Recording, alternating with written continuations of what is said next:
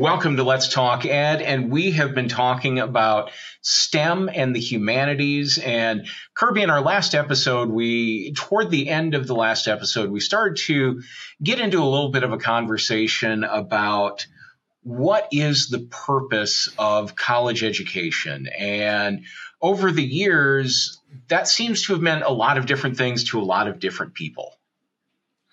Right. So if you were asking me, a person who's been in the humanities for years, we would probably say that the purpose of a college education is, like I said in our last segment, to be a good citizen of the world. We don't necessarily want to pigeonhole students into saying, okay, well, my major is math, so the only classes that I'm going to take are math courses because math is the only thing that I need to learn. Okay, math should be a focus for you.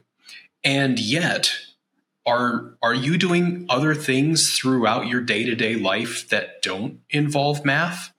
When you go to the grocery store, yes, you can calculate all of your grocery bill, but you also have to talk to people. You also have to talk to the cashier. You have to be able to understand different viewpoints. If you run into somebody in the grocery store and strike up a conversation, you should be an informed citizen of the world who can have some kind of a healthy debate or even just a nice conversation with someone. And the arts and humanities are just as important as your math classes at that point. Oh, there's no doubt about that. It makes a lot of sense. You know, as you were talking, I was thinking, you know, some of the most basic science advocates, the way they get their message across is in books that are written for the common person and podcasts and movies and what have you. So if to communicate is not just about formulas and equations, it's about how to transmit the message. Otherwise, it is lost. I agree with your statement. And sorry, Chris, I jumped in while you were starting to say something. Yeah, well, and I think, you know, taking all of that to another step too is, all right, you get on the job and, you know, let's say you've started to advance up in the ranks a little bit. That communication part becomes more and more important because, you know, you may now be less about being that boots on the ground person that's doing all the hard work to now you're starting to plan these things and you're talking about how do we allocate the budget? How do we allocate the people? How do we find the right people for this? How do we communicate with our other departments to make sure everybody is on the same page? So I think all of that is very important to understand. And, you know, at the same time, on the other side of this too, you know, I don't think that you can have somebody that is just going to take nothing but psychology classes and, you know, now they get out there and it's time to figure out a mortgage or a household budget or whatever. And like, suddenly I don't math and that's hard. And like, that doesn't work either. But again, does your engineer need to be taking a deep dive into the annals of Shakespeare? And does your psychology person need to be taking a deep dive into, you know, quantum physics or something like that? You know, and those are sort of the ever profound questions that we have. Now, Zahi, one of the things that I want to talk to you about is, of course, one of the promises that all colleges make is, you know, it's sort of that promise that everyone makes. When you come to our college and you get a degree, you are going to be more successful in your career. So how does that fit into this discussion? Well, it fits greatly because if we think about education, it's a preparation for life, and it is life, as John Dewey said, but it's also career preparation. And I spoke about Dewey. Dewey specifically talks about occupation, and he says that you learn by doing. He talks about it as an apprenticeship. So if we're going to do higher ed without giving the individual the opportunity of growing into a career, into an occupation, into a path, I think we're doing a disfavor, not just to them, but to the society as a whole and to the taxpayer. Because don't forget, the largest single payer of higher education, not just in terms of research grants, not just in terms of support to is the federal and state governments.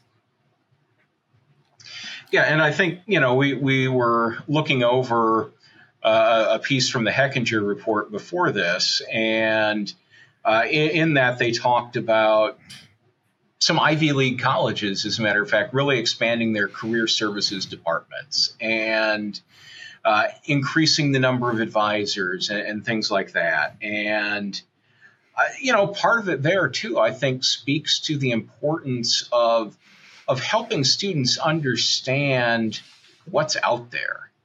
Because gone are the days that a bachelor's degree guarantees you a job anywhere you go put in your application. That maybe was true many, many years ago, but it's not the case now. And to some extent, if you are, I don't care what major you are, how do you marry what you've learned into a fulfilling career?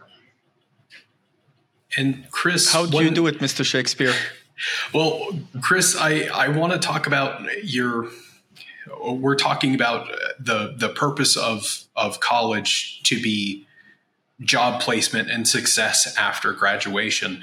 Now, that's one end of the spectrum. The other end of the spectrum that you mentioned earlier was the point of an education is intellectual curiosity. And that's kind of where you started to mention that ivory tower concept of, well, we should be studying the humanities, we should be studying STEM just for the sake of human knowledge, not necessarily for job placement afterwards, but because it is enriching to the soul. And I think universities get kind of a bad rap for that ivory tower mentality. What are your thoughts on that?